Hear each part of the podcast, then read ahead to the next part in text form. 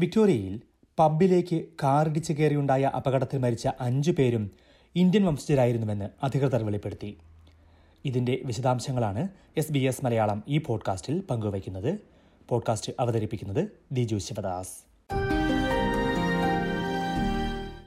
ഞായറാഴ്ച വൈകുന്നേരമായിരുന്നു വിക്ടോറിയയിൽ മെൽബണിൽ നിന്ന് നൂറ് കിലോമീറ്ററോളം അകലെയുള്ള ഡെയിൽസ്ഫോർഡിൽ അപകടമുണ്ടായത്. റോയൽ ഡെയിൽസ്ഫോർഡ് ഹോട്ടൽ എന്ന പബ്ബിൽ റോഡിനോട് ചേർന്നുള്ള ബിയർ ഗാർഡനിലിരുന്നവരാണ് അപകടത്തിൽപ്പെട്ടത്. റോഡിന്റെ കർബിലേക്ക് കയറിയ ഒരു B M W S U V ഇവർക്കിടയിലേക്ക് ഇടിച്ചു കയറുകയായിരുന്നു.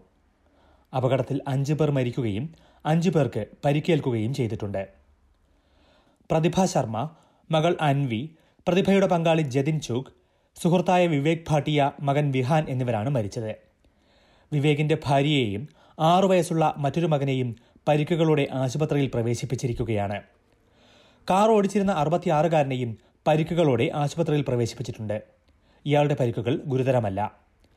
എങ്ങനെയാണ് അപകടമുണ്ടായത് എന്ന കാര്യം പൂർണമായും വ്യക്തമായിട്ടില്ലെന്നും അതേക്കുറിച്ച് അന്വേഷണം പുരോഗമിക്കുന്നതേ ഉള്ളൂവെന്നും പോലീസ് അറിയിച്ചു. ദൃക്സാക്ഷികളുണ്ടെങ്കിൽ മുന്നോട്ട് വരാനും പോലീസ് ആഹ്വാനം ചെയ്തിട്ടുണ്ട്.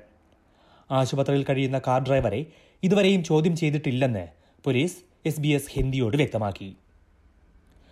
മെൽബണിലെ ഇന്ത്യൻ സമൂഹത്തിൽ സജീവമായിരുന്നു അപകടത്തിൽപ്പെട്ട പ്രതിഭ ശർമ്മ എന്ന് സുഹൃത്തുക്കൾ പറഞ്ഞു. മൈഗ്രേഷൻ ഏജന്റായി പ്രവർത്തിച്ചിരുന്ന പ്രതിഭ അടുത്ത കാലത്ത് വിക്ടോറിയൻ സുപ്രീം കോടതിയിൽ അഭിഭാഷകയായും പ്രവർത്തനം തുടങ്ങിയിരുന്നു. രാഷ്ട്രീയത്തിലും പ്രതിഭ സജീവമായിരുന്നു. രണ്ടായിരത്തി പതിനെട്ടിൽ സംസ്ഥാന തെരഞ്ഞെടുപ്പിൽ വെറീബി സീറ്റിൽ നിന്ന് സ്വതന്ത്ര സ്ഥാനാർത്ഥിയായി മത്സരിച്ച പ്രതിഭ വിന്തം സിറ്റി കൗൺസിൽ തെരഞ്ഞെടുപ്പിലും മത്സരിച്ചിട്ടുണ്ട്. ഗാർഹിക പീഡനം നേരിടുന്നവരെ സഹായിക്കുന്നതിലും കോവിഡ് കാലത്ത് സഹായങ്ങൾ എത്തിക്കുന്നതിലുമെല്ലാം സജീവമായിരുന്നു പ്രതിഭയെന്നും സുഹൃത്തുക്കൾ എസ് ബി എസ് പഞ്ചാബി പരിപാടിയോട് പറഞ്ഞു. അപകടത്തിൽപ്പെട്ടവർക്ക് ആദരാഞ്ജലി അർപ്പിച്ച് ഡെയിൽസ്ഫോർഡിൽ ഇന്നലെ ജനങ്ങൾ ഒത്തുചേർന്നിരുന്നു. പ്രധാനമന്ത്രി ആന്റണി അൽബനീസിയും അനുശോചനം അറിയിച്ചു.